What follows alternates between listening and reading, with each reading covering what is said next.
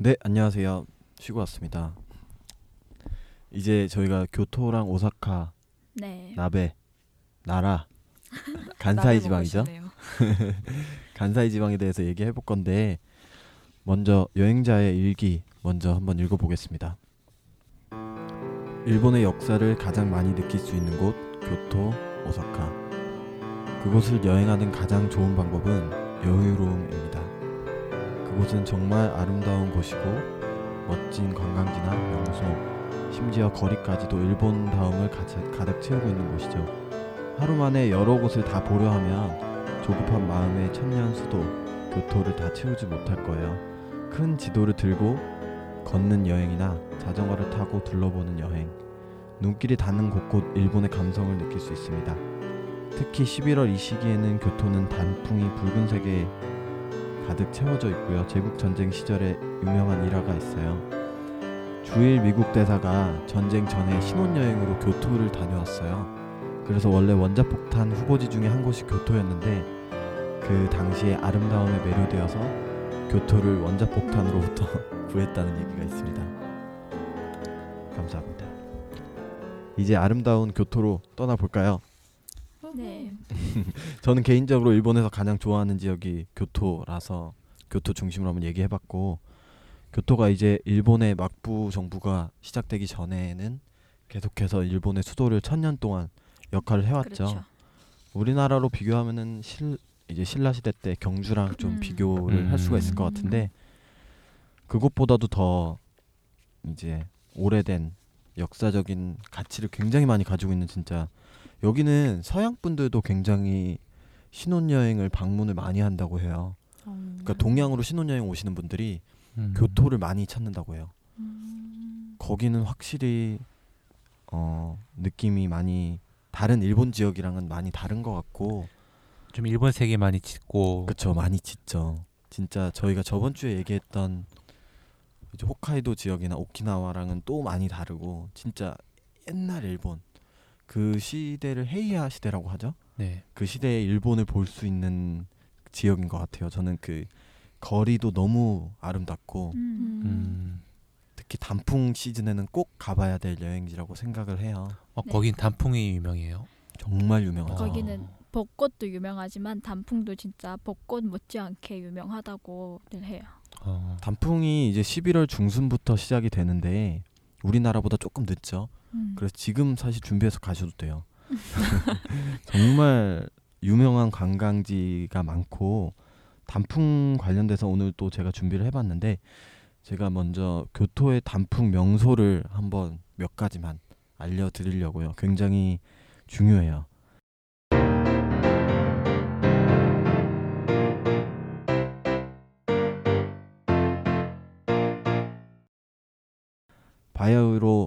가을의 절정 단풍이 참 아름다운 계절인데요. 이런 가을에 어디론가 훌쩍 떠나고 싶은 마음은 누구나 굉장히 간절한 것 같아요.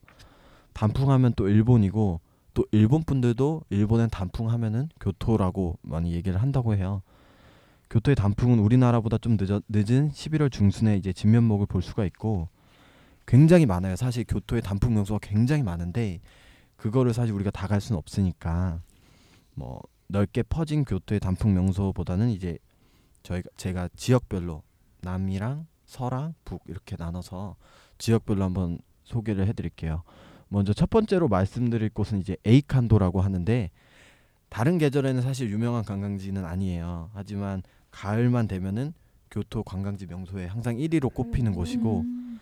현지 사람들도 이제 교토 사람들도 많이 보러 간다고 해요. 음. 에이칸도로. 음.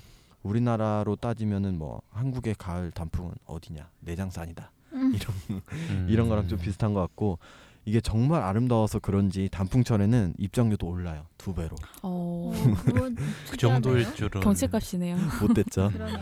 이게 원래는 500엔인데 가을 단풍철에는 입장료가 1000엔까지 올라가죠 사실 굉장히 비싼 편이죠 그쵸. 입장료가 천엔이면. 1000엔이면은 음. 만 원이 넘는 돈인데 이 꼭 가야 하는 이유 중에 또 하나는 이 에이칸도를 포함한 동쪽 라인이 하루 코스로 단풍을 만나기에는 굉장히 좋은 코스예요.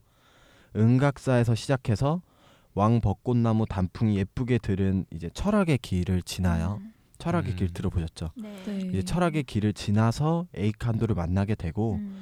이제 에이칸도를 만나고 또 입장료가 무라, 무료인 단풍 명소가 있어요. 난젠지와 이제 수로각 그리고 마지막으로 계약의 잉크라인의 단풍 철길을 만나면 하루가 단풍으로 물들게 되죠. 교토에 이렇게 한 지역만 봐도 사실 하루가 지나기 때문에 저는 교토 여행을 할 때 어, 사실 교토를 다 보려면은 몇 달은 필요하다고 생각해요. 정말로. 음. 보통 3박 4일로 가 이제 오사카로 3박 4일 가시면은 교토에서 하루 정도 보내고 오시는데 굉장히 다들 아쉬운 생각을 많이 가지실 것 같아요. 맞아요. 이제 에이칸도를 가는 교통편에 대해서 간단하게 소개시켜 드릴게요. 이제 5번 버스를 타시면 되는데 이제 난젠 지역 정류장에서 하차하시거나 아니면은 도자이선 계약의 역에서 하차 후에 난젠지를 본 후에 찾으면은 굉장히 좋죠. 또 연계에서 아까 말씀드린 곳은 난젠지랑 철학의 길, 은각사 그리고 계약의 잉크라인이에요. 그래서 교토는 보통 오사카에서 패스를 끊어서 많이 가시죠. 그렇죠. 제이아 패스를 끊어서 많이 가시는데 음, 이렇게 가시면 좋을 것 같고 또 교토 방문하시는 분들은 모두 다 열이면 열 모두 가시는 기요미즈데라 얘기를 해야죠. 특히 가을철에는 꼭 찾아야 되는 명분이 있는 곳이에요. 기요미즈데라 가장 안쪽 전망대에서 본당 쪽을 바라보는 뷰가 가을철이 되면 온통 빨갛게 물든 단풍 덕분에 더욱 더 아름다워지는 것 같습니다. 현재 이제 기요미즈 데라가 제가 알기로는 공사 중인 걸로 알고 있는데 음. 음. 전망대에서 바라보는 뷰에는 전혀 지장이 없고 현재 이제 단풍의 절정이 찾아오고 있죠. 팁으로는 약간 늦은 오후에 찾아서 노을과 함께 단풍을 보면은 굉장히 예뻐요. 그리고 야간에 여기가 라이트업도 같이 하기 때문에 그런 거를 좀 같이 보시면 되게 좋을 것 같아요. 음. 근데 여기는 교통이 사실 저는 자전거를 타고 갔었는데 이게 언덕길이 이렇게 쫙 올라가야 되잖아요. 네. 굉장히 힘들더라고요. 근데 이게 올라가는 길에 보통 산넨지카라고 하고 이제 니넨자카 니넨지카라고 하는데 이게 산넨이라는 게 3년이란 뜻이고 네. 니넨이라는 게 2년이란 뜻이래요. 근데 이게 되게 올리막길이지만 여기서 넘어지면은 액땜을 한다는 이런 것 어, 이런 설도 있더라고요. 굉장히 그래서 불길한 네.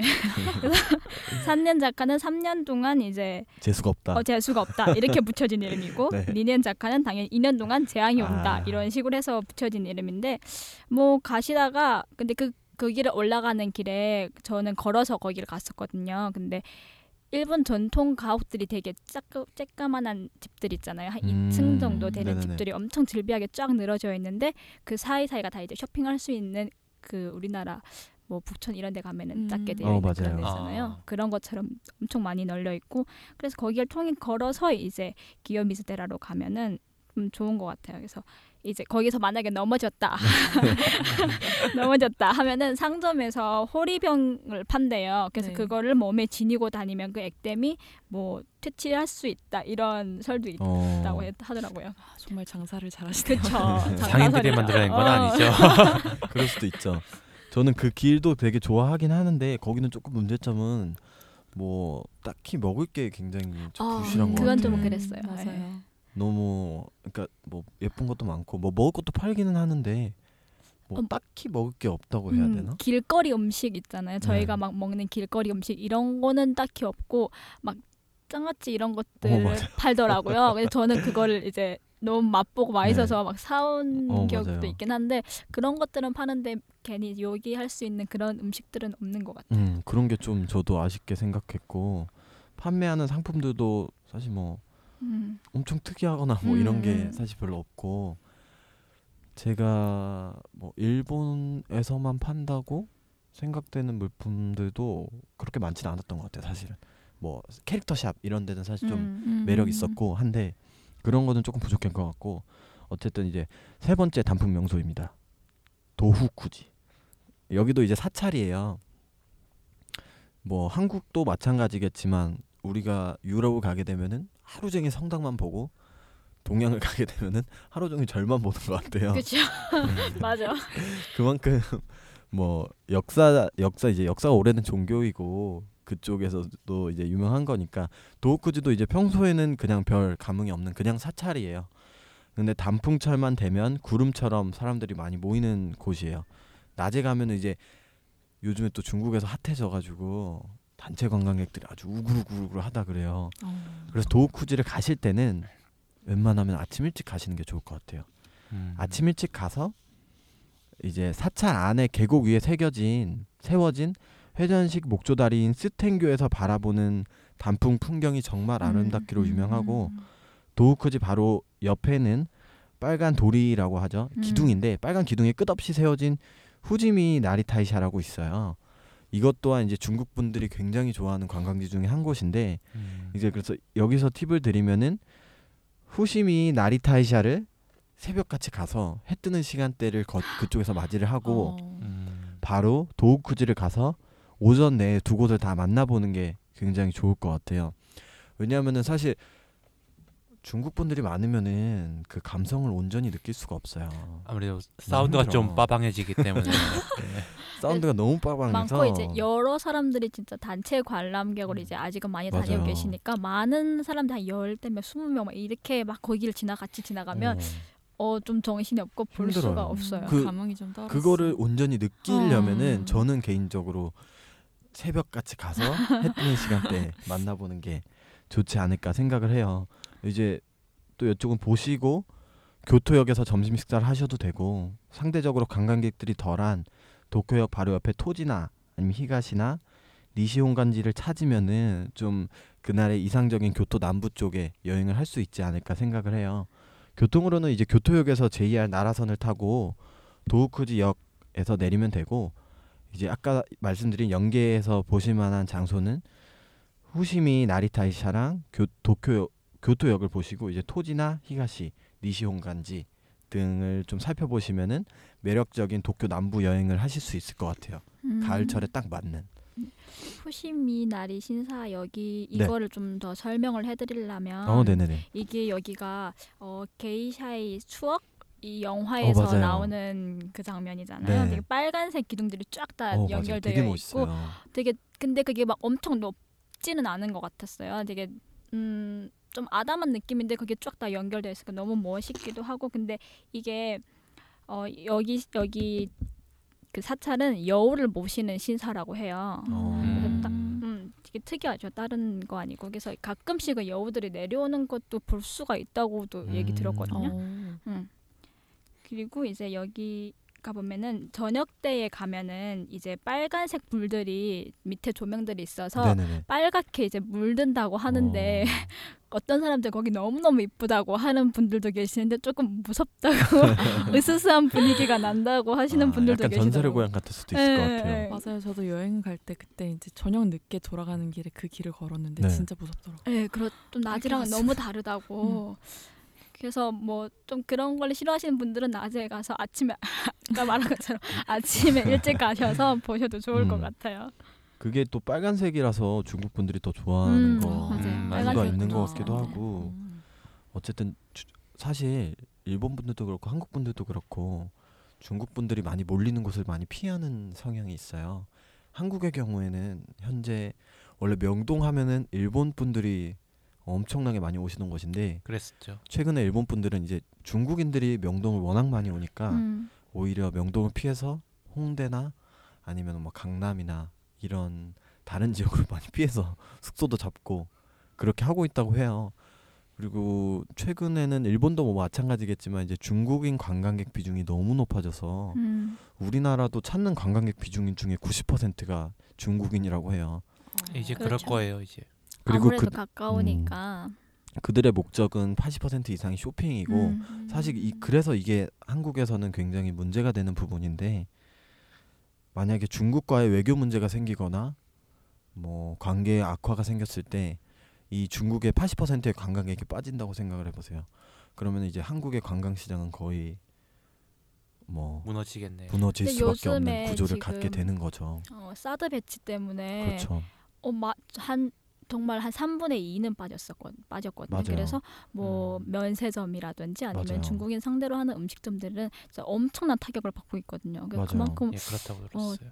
조금만 문제가 생겨도 그쪽에서 바로 막아버리고 하니까 음. 중국은 그리고 우리처럼 비자 없이 여행을 하는 게 안 되잖아요. 안 되죠. 안 되죠. 어, 그러니까 좀 더 심한 것 같아요. 일본도 좀 아무래도 그런 부분에서 영향을 받는 것 같아요. 일본도 한국이랑 조금 더 비슷한데 음, 최근에는 중국 분들이 한국보다는 일본을 더 선호한다고 해요. 음, 음. 그런 부분 저는 조금 이제 예전에는 이제 중국이 가장 선호하는 관광지가 한국이었는데 그게 지금은 일본으로 넘어가고 있어서 그리고 한국은 또 재방문율이 굉장히 떨어지는 관광지 음, 중에 음, 한 곳이에요.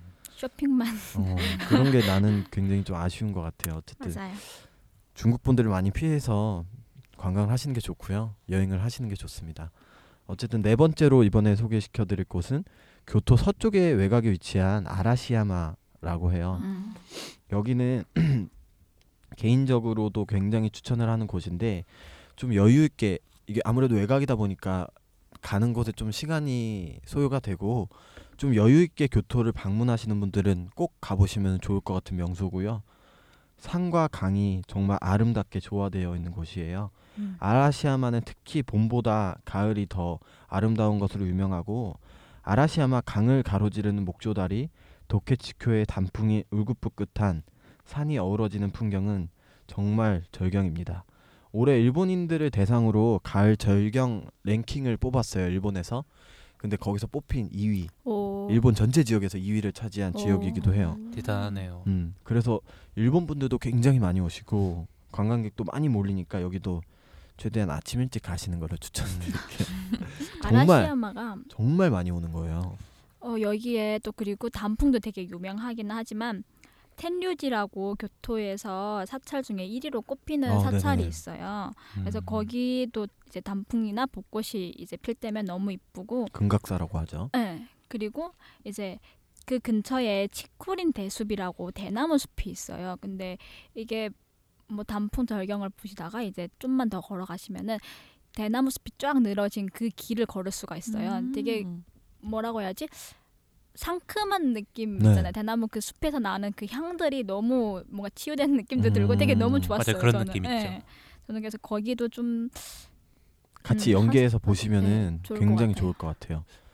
이쪽의 교통은 이제 시조미야 역에서 란덴 연선을 타고 종점인 란덴 아라시야마 역에서 하차를 하시면 되고요.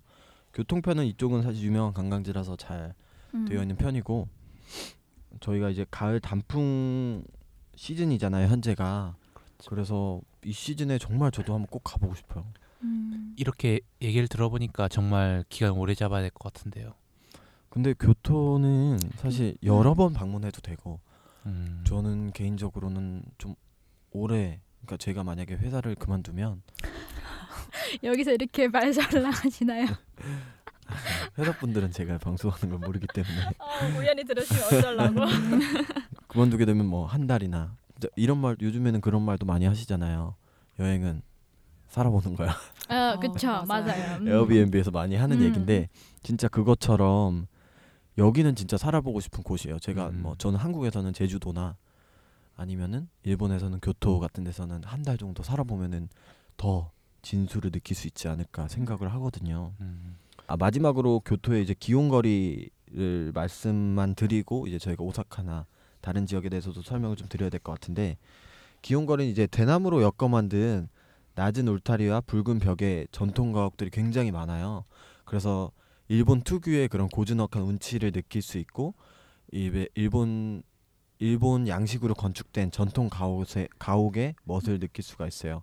그리고 기온거리에서 이제 8분 거리에 있는 기온 코너는 교토의 전통 춤인 교마이와 다도, 화도, 거문고와 아악 등 교토의 일곱 가지 전통 예능을 소개하고 있는 극장인데 여기서도 굉장히 아름다운 의상을 갖춘 마이코가 선보이는 교마이의 우아함을 느껴볼 수 있을 것 같아요. 또 여기가 굉장히 뭐 이것저것 판매도 많이 하고 그 거리를 걸을 때 이제 옷을 보통 한국 분들이 많이 빌려서 입고 맞아요. 사진도 찍고 그러세요. 음. 그래서 굉장히 가보신 분들도 많고 하실 것 같은데 뭐 저는 개인적으로 뭐 좋아하는 거리는 아닌데 아 그래요? 저는 근데 여기 갔을 때 그 진짜 그 일본의 그 특유의 그런 것들이 대나무로 이제 옆에 음. 막아놓고 이제 빨간 기둥 그런 집들이 조금만 안으로 이제 통로 같은 데로 들어가면은 거기가 음식점이고 막 이렇게 되어 있는 데가 되게 음. 많더라고요. 그게 사람이 사는 집도 있지만 뭔가 이렇게 개발해가지고 뭐 음식점이나 네네네. 뭐 이런 숍이나 이런 걸 만들어 놓은 데가 되게 많아서 그 분위기가 너무 저는 되게 너무 좋았던 것 같아요. 음. 근데 저는 한 11월 아니 아니구나 1월쯤에 갔는데 너무 추웠어요. 너무 추워서 기모노를 못 입고 다녔거든요. 그 시절은 좀, 춥죠 어, 일본도. 아쉬워 아쉬웠어요 그게. 음. 저도 근데 저는 여름에 갔었는데 한 7월 정도였나? 근데 한국보다 좀 더 덥잖아요. 일본이 또 남부 쪽이고 그 지역이 또 남부 음. 쪽이고 더 습하기도 하고 더 습하기도 하죠. 어, 정말 저는 이제 자전거를 타고 여행을 교토 쪽은 많이 했었는데 정말 정말 덥더라고요. 맞아요. 땀이 막 비 오듯 쏟아지고 음. 갔다 와서 진짜 흑인이 됐을 정도로 제가 원래도 까맣긴 하지만 그때는 더 까매져가지고 좀 많이 당황도 했었어요.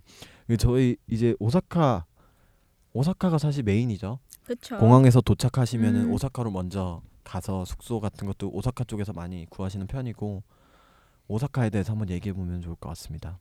오사카는 일단은 지금은 인구가 많이 줄었대요. 이제 16 1965년에 인구가 원래 315만 명이었는데 네. 이제 기업 본사가 도쿄를 이전하고 뭐 공업 시설이 해외 유출하고 음. 이런 식으로 돼가지고 저희 서 뭐 한국보다는 조금 덜 하겠지만은 이제 수도권 집중 현상이 많다 보니까 지금 도쿄에서 저 오사카에서는 인구가 많이 빠지고 있는 상황이긴 한데 그래도 아직은 일본 제2의 도시라고 많이 불리고 있죠. 우리나라의 부산을 보는 것 같아요. 어 완전 어, 그쵸. 그 완전 느낌이에요. 완전 그 느낌이에요. 거죠.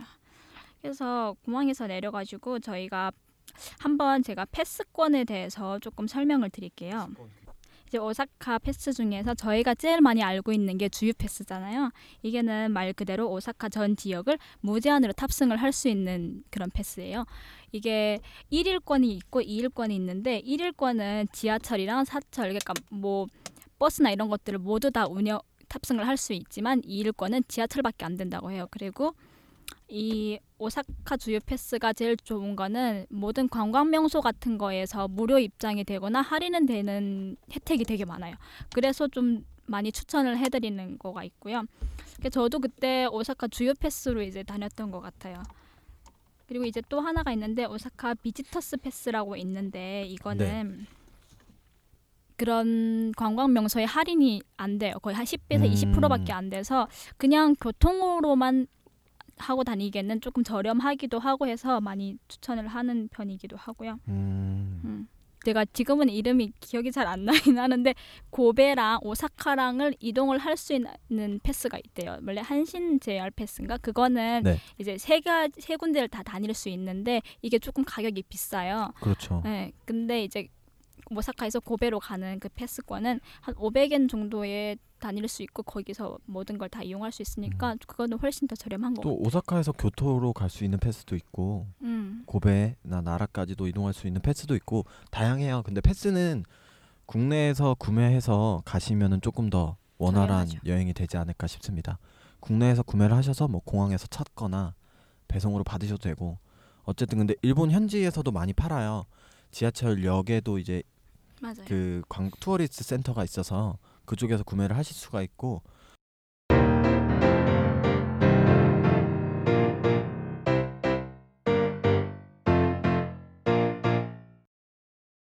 일본에서 여행 최적기가 3, 4월에 아무래도 사쿠라라는 벚꽃 어. 축제가 어마어마하죠. 진짜 어디 가나 벚꽃이 어마어마한 것 같아요. 그래서 3, 4월이 제일 최적기라고 하고 그리고 비행 시간은 이제 한 1시간 40분 정도 걸리고 요즘에 제가 어제 찾아봤는데 에나가 지금 100엔에 1,110원으로 많이 비싼 편은 아닌 것 같아요. 지금도 예전에 좀 한창? 떨어졌을 때에 비교하면 조금 비싼 것 같긴 그쵸? 한데 음. 지금도 사실 괜찮은 것 같아요. 음, 예전에는 네. 1,300원까지도 올랐어. 아, 1,400원까지도. 네, 그렇죠. 그리고 이제 오사카 지역은 아무래도 해안가라고 해야 되나요? 그렇죠. 이제 그러다 보니까 해산물이 되게 풍부해요. 음. 어, 엄청 맞아요. 많고 그 하- 그래서 오코노미야끼랑 다코야끼 저희도 되게 많이 먹긴 하는데 제가 다르죠. 어 훨씬 다른 것 오코노미야끼랑 타코야끼. 타코야끼는 정말 다른 것 같아요. 같아요. 어 맞아요. 안에 들어있는 그 딱 씹는 그 느낌부터 네. 너무 너무 다르고 그- 타코의 아예- 크기가 어, 크기도 다르고 근데 제가 봤을 때 아예 다른 요리인 것처럼 느껴지는 게 뭐냐면은 저는 한국에서 타코야끼도 되게 좋아해요. 그 맛을 따로 좋아하고 일본 맛은 아예 다른 맛이에요. 그냥 음. 음. 씹었을 때 식감이나 네 맞아요. 일본은 되게 안에가 촉촉한 아. 촉촉한 느낌으로 이제 터지는 입안에서 터지는 이런 느낌이 나는데 네. 한국은 약간 더 조금 빵 같죠. 바삭바삭하고 좀 약간 건조하고. 건조하고. 근데 한국 게 맛없다는 게 아니에요. 저는 한국 예. 것도 되게 좋아하는데 음. 크기도 두 배 차이기는 한데 가격도 되게 괜찮죠. 네, 저도 좀 되게 놀랬어요. 진짜 저도 한국 거만 먹어보다가 딱 가서 먹었는데 그 뭐 특유의 그 진짜 아까 말씀하신 맞아요. 촉촉한 그게 너무 확 느껴지니까 어, 너무 어, 뜨거워. 어, 어, 근데 그 너무 맛있는 거야. 진짜 입에서 녹는 음. 느낌이 나고. 그리고 오코노미야끼는 저희는 항상 이제 음식점을 가게 되면 다 만들어져 있는 상태로 나오잖아요. 근데 거기는 거기서는 철판 요리로. 어, 철판 요리로 본인들이 직접 만들어서 먹는 그런 거가 있더라고요. 그래서 만드는 재미도 좀 쏠쏠한 것 같아서 뭐 다들 드시겠지만 그래도 좀 많이 추천해서 먹는 음식이죠. 맞아요. 꼭 먹. 근데 꼭 음. 먹어야 될 것 같아요. 음. 오히려 뭐 스시나 이런 거는 좀 사실 불안해하시는 분들이 아직도 많아서 음, 맞아요. 그런 것보다도 이렇게 이런 음식을 먹으시면 더 좋지 않을까.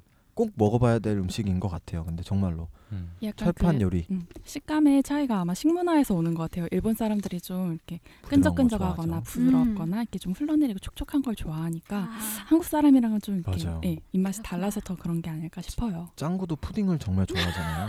짱구. 도라에몽. 좋아합니다. 근데 한국에서 푸딩은 어린 친구들이나 사실 일본만큼 많이 안 먹는 것 같아서 음, 확실히 그쵸. 그런 말씀하신 식감의 차이가 있는 것 같아요. 어, 파는 데도 그렇게 많지는 않죠. 음. 요즘에 몇 년 들어서 이제 좀 푸딩들이 막 스타벅스에도 어, 나오고 맞아요. 나오는데. 어, 사실은 근데 중국에서도 푸딩 진짜 많이 먹어요. 저도 이제 음. 중국에 살다 음. 보니까 살다 와서 좀 아는데 음. 진짜 많이 먹어요. 음. 한국 와서 찾는데 없더라고요. 어, 음. 한국 남자들은 푸딩 안 먹죠? 저는, 저는 싫어해요. 잘 안 먹죠. 저는 싫어합니다 푸딩. 저는 그 입에 닿는 느낌이 너무 불쾌해요. 아 아, 그 왜요? 포동포동한 그런. 네, 거? 포동포동한 느낌이. 어, 그거 나 좋은데. 끈적끈적한 이런 느낌이 싫더라고요. 근데 제가 한 두 달 두 달 동안 아침을 푸딩만 먹고 사는 적이 있었거든요. 어, 네. 왜요?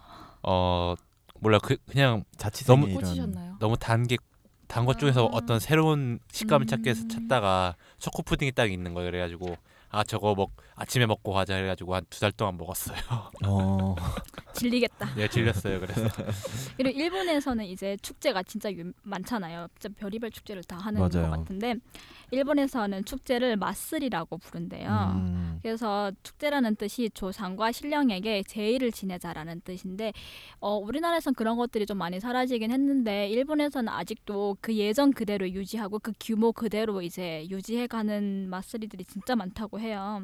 음. 그래서 마쓰리 중에서도 오사카의 간사이 지방 쪽에 어 오사카의 텐진 마쓰리라는 거랑 이제 교토의 기온 마쓰리라는 거랑 이 두 가지가 이제 탑2로 꼽히고 있는데 엄청 유명하대요. 그래서 텐진 마쓰리는 이제 어, 물 위에서 열리는 거래요. 물 위에서 아, 이 마쓰리들이 보통 전염병을 물리치고 영을 달래기 위해서 시작된 거라고 하는데 오사카는 이제 강이 있다 보니까 거기서 물 위에서 열리는 건데 한 어, 100여 척의 배들이 거기 위에서 뭐 퍼레이드 같은 것도 하고 뭐 횃불 같은 것들 장식 장식으로 그런 것들도 하다 보니까 저녁 때 되면은 그 물 위에 그런 불빛 같은 게 떠 있는 것도 너무 이쁘고 어, 저녁에 가서 보면은 좀 이- 네. 많이 이쁘다고 하, 하더라고요. 그리고 교토에 있는 기온 마쓰리라고 있는데 이것도 똑같이 어, 병 전염병을 퇴치하려고 만든 건데 여기는 조금 특이한 게 인도에서 건너온 소의 머리를 제신으로 하고 있대요. 어. 어. 음, 좀 이런 부분은 좀 이- 희한하네요. 나라 거가 아닌. 네. 음, 보통 일본은 자기 거에 대한 자부심이 엄청난 나라잖아요. 근데 좀 이건 특이한 것 같아요. 좀 인도와 연관 있는 축제인가 봐요. 그러면 그것까지는 정확하게 잘 음. 모르겠는데. 우두를 천황으로 우두 천황이라고 음. 하더라고요. 음, 인도에서 그 건너온 소 머리를 우두 천왕이라고 어. 해요. 음. 그래서 이거는 7월 1일부터 해서 7월 31일까지 한 달 동안을 하는데 7월 1일에는 신의 제신 리허설을 시작하면서 이제 축제의 막을 올리고 있고 네. 그리고 이제 10일에는 산 모양을 한 2층 규모의 야마보코 수레에 창을 세우는 행사를 해요. 음, 그리고 이게 17일에 이렇게 공을 세워서 공을 들여서 세운 창을 어 그 거리를 다니면서 행진을 한대요. 그런 걸 아. 수레 같은 걸 들고서. 근데 그것도 어- 규모가 어마어마하게 커가지고 그 일본 분들뿐만이 아니라 외국 분들도 많이 와서 그거를 본다고도 해요. 어 그래서 이때쯤에는 교토에는 숙, 숙소를 잡기가 너무 어려워서 오사카에 숙소를 잡고 이제 건너와서 구경하는 게 훨씬 편하다고 하더라고요. 보통 오사카 쪽에 이제 중심지가 남바나 이쪽이니까 그쪽에 보통 숙소를 많이 잡으시는 것 같아요. 뭐 게스트하우스도 사실 정말 많고 호텔도 굉장히 많아요. 근데 일본은 호텔 가격대가 굉장히 천차만별이 우리보다 심해요. 음. 우리나라는 사실 현재 호텔 가격이 좀 많이 붕괴를 한 상태인데 일본도 사실 가격이 예전보다는 호텔 가격이 많이 저렴해지긴 했어요. 그래서 보시면 뭐 4성급 호텔 같은 경우에 삼성에서 4성급 호텔 같은 경우는 한 10만 원 언저리에서 예약을 하실 수가 있고 근데 5성급 호텔 같은 경우는 50만 원뭐 음. 넘어간 호텔들도. 많아서 그거를 잘 조절해서 숙소 예약을 하시면 될 것 같고 최근에 많이 이용하시는 에어비앤비 사용해서 예약을 하셔도 굉장히 좋을 것 같아요. 요즘에는 이제 그쪽도 이제 도쿄에 사시는 분인데 오사카 쪽에 집을 가지고 계신 분들도 많이 있다고 하시더라고요. 음. 그런 분들이 에어비앤비에 많이 집을 내놓고 올려놨다고 해요. 그래서 그런 건 뭐 통째로 빌려서 하시거나 요금도 저렴하니까 살아보는 음. 거네요. 어, 그런 것도 되게 괜찮을 것 같아요. 음. 오사카에서 이제 또 꼭 가봐야 될 방문 관광지가 있잖아요. 뭐 오사카 성이나 그렇죠. 오사카 성도 뭐 정말 있고. 많긴 한데 음. 그 중에서도 뭐 조금만 꼽아서 보면은 어, 여러 군데 많은데 오사카 성에 있다는 제가 오사카 성을 조금 소개를 소개라고 하기보다는 어, 도요토미 히데요시에 관해서 조금 설명을 해주 해드리고 싶은 게 있는데 오사카 성이 이제 도요토미 히데요시가 아, 만들어 놓은 어, 만든 성이죠. 지은 성이거든요. 근데 그렇죠. 오사카가 상업 도시로 된 것도 도요토미 히데요시 역할이 크대요. 우리나라는 아무래도 이제 임진왜란의 주범이기 때문에 많은 미움을 받고 그렇죠. 있지만 오사카에서는 거의 신급으로 추앙받고 있는 음. 사람이래요. 그래서 이- 원래는 처음에 옛날에는 교토가 수도였기 때문에 모든 경제력이 다 교토에 몰려 있었잖아요. 그걸 이제 오사카로 갖고 오기 위해서 어, 상인들의 힘을 빌렸다고 해요. 음. 전국에 있는 모든 상인들을 오사카에 다 불려들였는데 이게 운하가 어, 운하를 물류에 적절히 이용할 수 있는 그런 바다가 아, 있으니까 네네네. 그런 것들이 이제 훨씬 더 유력하게 작용을 한 것 같아요. 음, 그래서 그 뒤로부터 이제 오사카가 훨씬 더 경제력도 많이 가져오고 상업 도시로 많이 발전을 하게 음. 되었고 이제 오사카 성도 히데요시가 어, 도요토미 히데요시가 지었는데 예, 옛날에는 지금의 한 다섯 배 정도 됐다고 해요. 맞아요. 뭐- 지금이 이제 다시 지은 거라고. 네. 그게 전 세, 2차 대전이나 뭐 세계 대전에 이런 거에 대해서 공습을 받아가지고 지금 많이 맞아요. 무너지기도 하고 그래서 지금 복원을 하고 있는데도 아직은 얼마 안 되죠. 조금밖에 안 되는데. 원래 처음에 지었던 오사카 성이 전국 시대에 한 번 이제 파괴가 됐고 이제 다시 복원을 했는데 그게 또 공습을 당해서 저도 그렇게 알고 있는데 제가 오사카 성을 봤을 때 느낀 거는 되게 침략하기 어렵겠다 이런 느낌을 많이 들었어요 사실 음, 견고한 느낌. 어, 음. 성이 이렇게 있고 둘레. 어, 해자가 있어요. 다리가 있어서 다리를 내리지 않으면은 그 옆에 그 물이 흐르는 거죠 음. 그러니까 좀 되게 위치적으로. 방어를 많이 신경을 써서 만든 성인 거를 되게 많이 느꼈어요.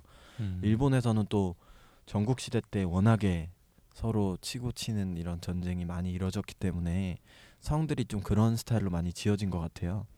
그래서 저도 오사카 성을 봤을 때 어, 되게 저희 나라 거랑 너무 많이 다르다는 걸 다르죠. 느낌을 확 느꼈었어요. 그 금빛 둘레랑 이제 하얀색 그 거- 건물이잖아요. 네. 그게 또 너무 너무 이뻤었고 막 화려하지는 않은데 되게 깨끗하고 깔끔한 느낌의 그런 성이었던 맞아요. 느낌이 나요. 그리고 저도 이제 오사카성 올라가서 저는 근데 썩 기분이 좋진 않더라고요. 말씀하신 것처럼 도요토미 히데요시가 그쪽에서 이제 영웅이니까 뭐 예를 들면 우리 여수를 가면은 이순신 관련된 그런 게 되게 음. 많잖아요. 맞아요. 그런 것처럼 이제 그쪽 지역에서는 도요토미 히데요시가 이제 일본을 통일하기도 했고 음. 굉장히 대단하신 분이죠. 이제 한국도 치고 중국도 치고 그러니까 그 보면은 조선을 공격했다 이런 게 되게 미담처럼 이렇게 써져 있어요. 네, 성 안에 이제 그런 전시관처럼 이제 음. 되어 있는데 그게 관점의 차이인 것 같아요. 맞아요. 만약에 우리나라의 고구려가 땅을 굉장히 넓혔어요. 땅을 굉장히 넓혔는데 그 당시에 만주나 이쪽 사람들은 고구려 때문에 굉장히 피해를 많이 받았어. 그러면은 굉장히 안 좋은 그쪽 입장에서는 안 좋은 역사인데 한국 입장에서는 자랑스러운 음, 역사잖아요. 역사니까. 그런 차이가 조금 있는 음. 것 같고 그래서 저희가 봤을 때 전범인데 영웅이니까 좀 희한하더라고요. 어떻게 음. 보면은 그래서 그런 부분도 되게 재밌었던 것 같고 근데 성 자체 퀄리티는 음 확실히 제 이제 복원한 것 같은 느낌이 들었고 음. 그렇게 뭐 좋다고는 사실 느끼지는 못했어요. 역사가 뭐 느껴지는 음. 이런 느낌은 아니었고 오히려 내부나 이런 거는 굉장히 현대적인 느낌. 맞아요. 겉에도 되게 새 건물인 것 같은 새 느낌이 많이 네, 들어가지고 그쵸. 오히려 저는 오사카성 앞에 그 강이 이렇게 물이 흐르는 데가 있는데 거기 벤치에 앉아서 오사카성을 싹 보면은 그게 어, 정말 멀리서 멋있더라고요. 보는 게. 멀리서. 음. 그 벤치 앞에서 이제 아저씨가 레모네이드를 팔던 게 아직도 기억이 나는데 레모네이드를 사서 그 벤치에 앉아서 딱 봤어요. 근데 너무 너무 멋있더라고요. 어. 거기 어떻게 그렇게 큰 강을 팠는지 그러니까. 그게 신기하더라고요, 정말로. 음. 다른 분들이 여기 여기가 조금 사람들한테 이- 이제 막 알리, 알려지기 시작한 그런 곳인 것 같은데 덴, 텐진 바시 시장이라고 있어요. 아. 이게 2.6km라고 하는데 길다- 않네요. 길-? 길- 음. 음. 길 수도 있고 시장치고는 어, 길진 어, 않은 것 같아요. 그러니까. 근데 이게 원래는 어, 참배하러 오는 사람들이 옛날에 있어가지고 시장들이 이제 가게들이 아, 형성이- 하나 하나 생기다 보니까 이 정도 큰 규모가 음. 생겼는데 여기가 여기는 아까 어 말씀드리니까 귀여운 거리는 뭐가 뭐가 먹을 것들이 별로 많지가 네, 않았었잖아요. 맞아요. 근데 여기는 간간히 가면서 길거리 음식 같은 것들도 아. 엄청 많고 진짜 먹을 수 있는 것들이 너무 너무 많대요. 진짜 먹고 저는 그런 시장이 좋아요. 어, 우리나라 전통 시장 이런 느낌처럼 되게 아. 되어 있는 건데 먹거리도 많고 뭐 쇼핑할 거리도 많고 이렇게 하는데 음. 그냥 여기를 2.6km 다 가면은 끝에 어, 알시온이라는 케이크점이 있대요. 근데 네네네. 여기가 되게 유명하대요. 아. 거의 사람들이 테이크아웃은 가능한데 거기서 먹는 거는 진짜 거의 불가능하다고. 정말 운이 좋지 않으면은 못 먹는다고 해요. 기다리거나 이러지 않으면. 근데 거기서 완보 상장이라는 걸 준대요. 만보장. 그래서 이거를 완주했다. 네네네. 이 시장을 완주했다라는 그런 걸 음. 주는데 뭔가 딱히 특별한 의미는 없는데 네. 그냥 그런 걸 받으면 뭔가 좀 뿌듯하고 아. 하나를 다 음. 봤다 이런 느낌 그렇죠. 드니까 또 하나 음, 재미죠. 음, 음. 그런 거가 있는 것 같아요. 그리고 이제 저희가 아무래도 벚꽃, 벚꽃에 대해서 과- 얘기를 드리려면 아이, 잠깐만. 게마 사쿠라노 미야라는 곳이 있는데 여기가 이제 강 위에 이렇게 있- 공원이 있대요. 그래서 그 위에 나무들이 강에 비춰져 가지고 있는 그 모습이 너무 이쁘대요. 음. 밤에 가면 여, 정말 그 벚꽃들이 막 흩날리면서 생기는 어. 그런 것들 있잖아요. 그게 너무 멋있어 가지고 이, 이게 여기가 4,000여 4,800여 그루에 달하는 벚꽃을 심어 놔 가지고 그 모습도 되게 풍성하고 벚꽃이 막 어, 뭔가 지금도 막 상상이 되는데 막 흩날리면은 그게 너무 이쁠 것 같아요. 아, 근데 벚꽃이 일본계가 아니라는 얘기도 있어요. 그쵸. 우리나라가 어, 우리나라가 음, 제주도에서 제일 처음 나왔다는 얘기가 있었거든요. 옛날에 제가 뭘 봤는데 미국에선가 이거를 연구를 했는데 미, 일본에는 벚꽃의 그 종자의 그런 유전이라고 해야 되나요? 이런 거가 없다라는 얘기도 있고 근데 이제 우리나라에서 일본으로 이제 제주도에서 수출이 돼가지고 그게 일본에서 음, 나온 거라고 하는 네, 얘기도 저도 많이. 얘기를 들은 것 같아요. 네, 저도 들어봤었는데 어 일본인들이 근데 국화로 삼고 가장 좋아하는 음, 꽃이잖아요. 맞아요. 그렇다 보니까 그런 식으로 사람들 이제 인식이 어 다른 나라 음. 사람들도 그런 식으로 인식이 된 것 같고 음. 뭐 그런 거는 많죠 일본에서 일본 워낙 워낙에 문화적으로나 역사적으로나 교류가 많았고 뭐 그런 게 서로 개연성이 많이 높다 보니까 그런 부분이 좀 있는 것 같고 또 오사카랑 도 이제 교토를 여행을 하시고 뭐 시간이 남으시면은 고베나 이제 나라도 가시잖아요. 그렇죠. 고베는 조금 바닷가 건물 느낌 나는 좀 살짝 맑고 되게 빈티지한 느낌의 그렇죠. 그런 건물들이 되게 시골- 많대요. 어 그쵸? 시골스러운데 뭔가 깨끗하고 막, 막 그런 느낌이. 네네네. 그리고 여기에가 제일 유명한 게 아리오 아리아 온천 마을이라고 네. 일본의 3대 온천이 어, 있는데 옛날 마을 그대로 이제 복원이 되어 있어서 그 마을 곳곳에 다니면서 이제 온천 같은 걸 체험해 볼 수 있는데 이게 로코산 중턱에 위치해 있대요. 그래서 음, 처음 그냥 갈 때는 어, 버스나 뭐 지하철이나 이런 걸로도 갈 수는 있지만 케이블카를 타고서 가다 보면은 로코산 그를 거기를 넘어가면은 그 밑에 저 그 마을 풍경들을 볼 수가 있잖아요. 어. 어 그것도 또 하나의 재미고 제, 뭐 이쁘다고 하더라고요. 음, 원천의 종류는 노천탕, 일반 온천, 목욕탕 같은 것들이 있는데 뭐 풀장도 있고 여러 가지 종류들이 되게 많다고 해요. 그리고 어, 길거리 가다 보면은 무료 족탕을 할 수 있는 데가 되게 많대요. 어. 음. 그래서 굳이 돈을 내고 거기에 들어가지 않아도 그냥 그런 느낌을 분위기를 느낄 수 있고 그리고 여기서 이제 료칸 같은 것도 되게 유명하게 되어 있어서 그 원천이랑 료칸이랑 같이 이제 체험을 해볼 수 있는 음. 것도 있고 여기에 어, 이 마을에 특이한 게 뭐 안내 지도나 이런 것들도 있겠지만은 할머니들이 봉사 자원봉사 이런 걸 해가지고 일본 근데 일본어가 원활하지 않으면 조금 힘들긴 한데 네. 일본어로 이제 곳곳에 다니면서 설명을 해준대요. 이 마을이 크지가 않으니까. 음. 그리고 일본어가 조금 안 되는 사람들을 위해서 GPS 있는 기, 어, 기능이 있는 단말기가 있대요. 네. 우리 내비게이션처럼 다니면은 어, 이게 인식을 해서 어, 어, 느 위치에는 네네네. 거기에 대한 역사나 뭐 이런 것들을 음. 설명도 해준다고 하더라고요. 근데 여기에 제일 유명한 거는 킨노유 온천이랑 긴노유 온천이라고 있대요. 이게 킨노유는 금탕이라는 뜻이고 긴노유 온천은 오- 은탕이에요. 그래서 킹킹. 어, 어, 킨긴. 어, 이거 되게 음, 저는 처음에 그렇죠. 어, 이거 잘못 썼나 이렇게 봤었어요. 어, 근데 여기가 이제 우리가 보통 알고 있는 온탕이랑은 좀 많이 다르고 그리고 막 빨간색 온탕도 있다고 해요. 그게 막 철이 들어 있어가지고 빨갛다고 하는데 어. 몸에도 어 되게 맞아요. 어, 몸에도 음. 되게 좋고. 저희 나라에도 철이 들어간 온천이 있어요.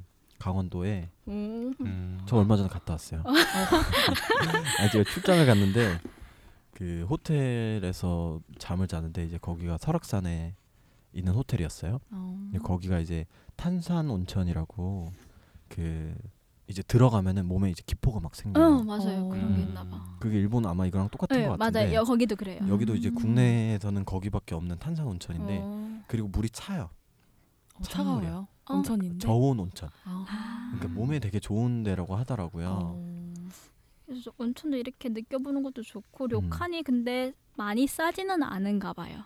이게 아무래도 온탕이 엄청 좀 좋은 온천이랑 이제 연계해가지고 호텔에서 이렇게 하는 거다 보니까 막 그렇죠. 엄청 싼건 음. 싸지는 않은데 어, 하룻밤쯤 그렇게 이용을 해봐도 좋은 것 같아요. 여기 료칸 같은 경우는 어, 자기 객실마다 이제 이용할 수 있는 온천이 따로 이렇게 다 배치가 되어 있어요. 음. 그래서 보통 온천하면 여러 사람들이 모두 다 같이 있는 그게 아니라 딱 우리만 네. 어, 같이 간 음. 일행끼리만 이제 있을 수 있는 그렇게 좀 아담하고 이런 게 있으니까 프라이버시도 유지되고 너무 그것도 좀 음, 괜찮은 것 같아요. 그래서 것 같아요. 가격이 나, 조금 셀 음. 것 같긴 해요. 이런 근데 고베는 확실히 부모님 모시고 가거나 음, 좀 그럼 되게 좋아하실 음. 것 같아요. 맞아요.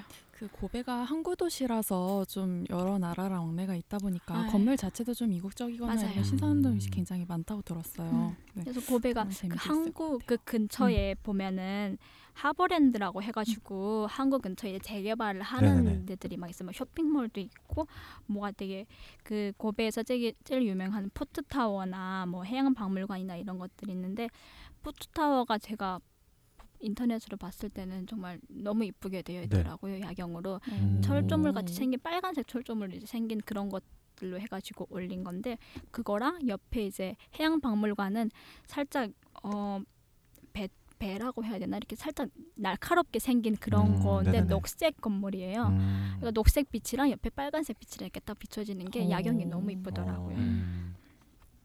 야경은 그냥 하버랜드 그쪽 말고 비너스 브릿지라는 곳에서 보는 걸 추천해 드린다고 하더라고요.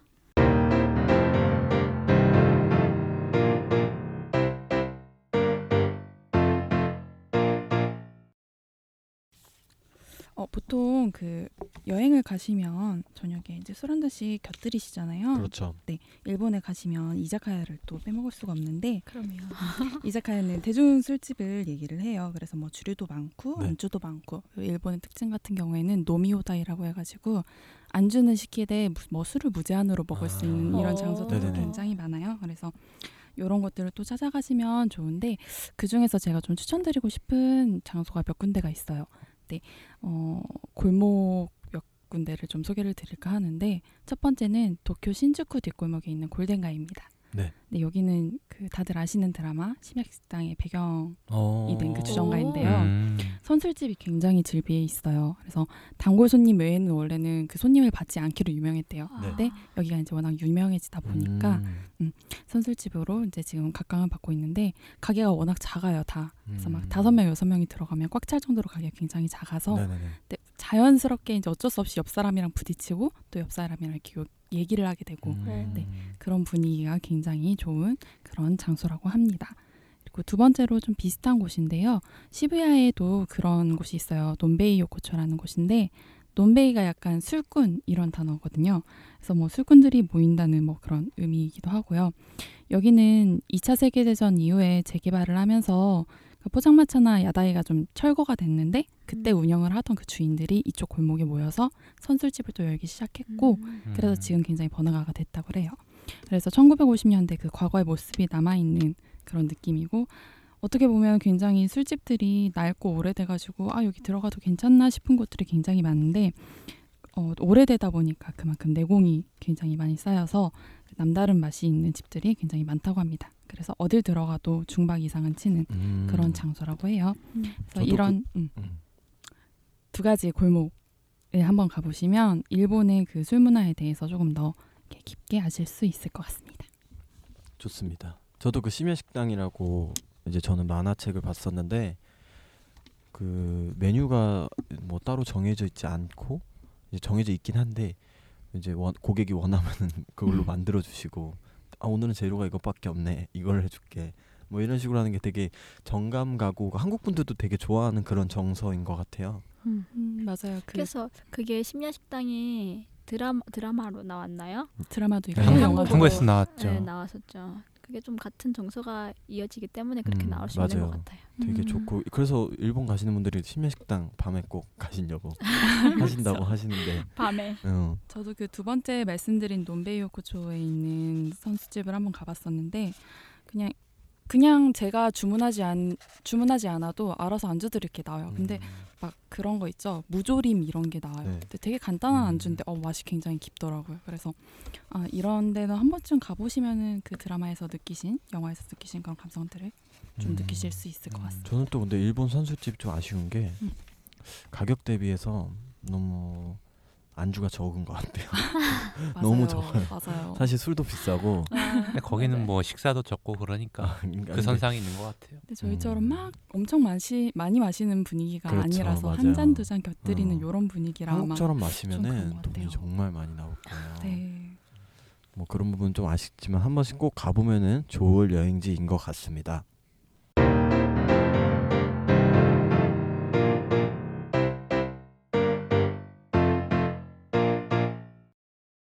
네, 오늘 저희 일본 2편 진행을 했어요. 그래서 도쿄랑 오사카 지역 쪽에 대해서 얘기를 해봤는데, 어, 물론 다들 많이, 굉장히 많은 분들이, 한국 분들이 알고 계신 지역인데, 저희가 좀 도움이 됐을까 싶습니다. 그래도 좀 도움이 됐기를 바라면서 좀 준비를 해봤고, 오늘 저희 한마디씩 얘기하고, 이제 녹음 시간이 거의 끝나가가지고, 사실 좀 오- 지났어요, 녹음 시간이. 그래서 한마디씩 얘기하고, 좀 마치면 좋을 것 같습니다. 철수 씨 먼저 얘기해 보시죠. 예, 몽골 편에 이어서 두 번째로 녹음을 하게 됐는데요.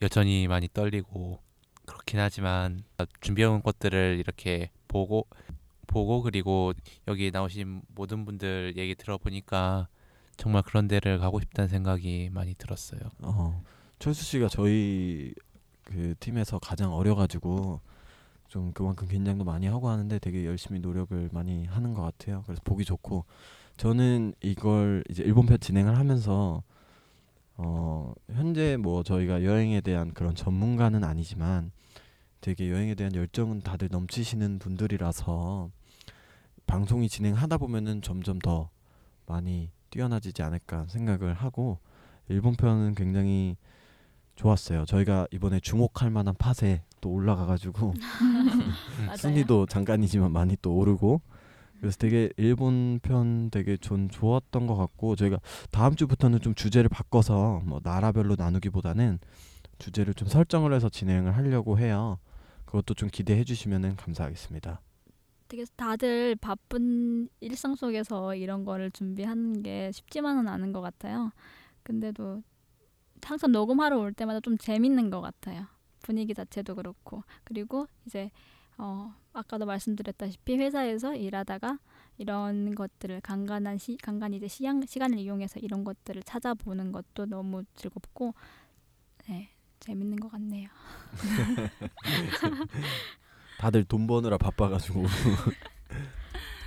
세진 저- 씨는 오늘 어땠어요? 음, 저도 같은 마음인 것 같아요. 이걸 짧은 시간이나마 조사를 하면서 여행을 가는 기분이 들었거든요. 음. 그리고 다른 분들이 이렇게 녹음하신 거를 들으면서도 그때마다 여행을 가는 그런 기분이 들었는데 일상이 비록 빡빡하고 힘들고 돈 버느라 다들 고생은 하시지만 이렇게 일주일에 한 번씩이나마 이렇게 간접적으로 여행을 하면서 그리고 저희가 들려드리는 얘기를 이제 들으시면서 음, 간접적으로 여행을 하는 그런 즐거움을 좀 느끼셨으면 하는 바람이 듭니다. 맞아요. 좀 힐링을 하셨으면 좋겠어요. 음. 알겠습니다. 어쨌든 오늘 다들 수고하셨고 감사합니다. 감사합니다. 감사합니다.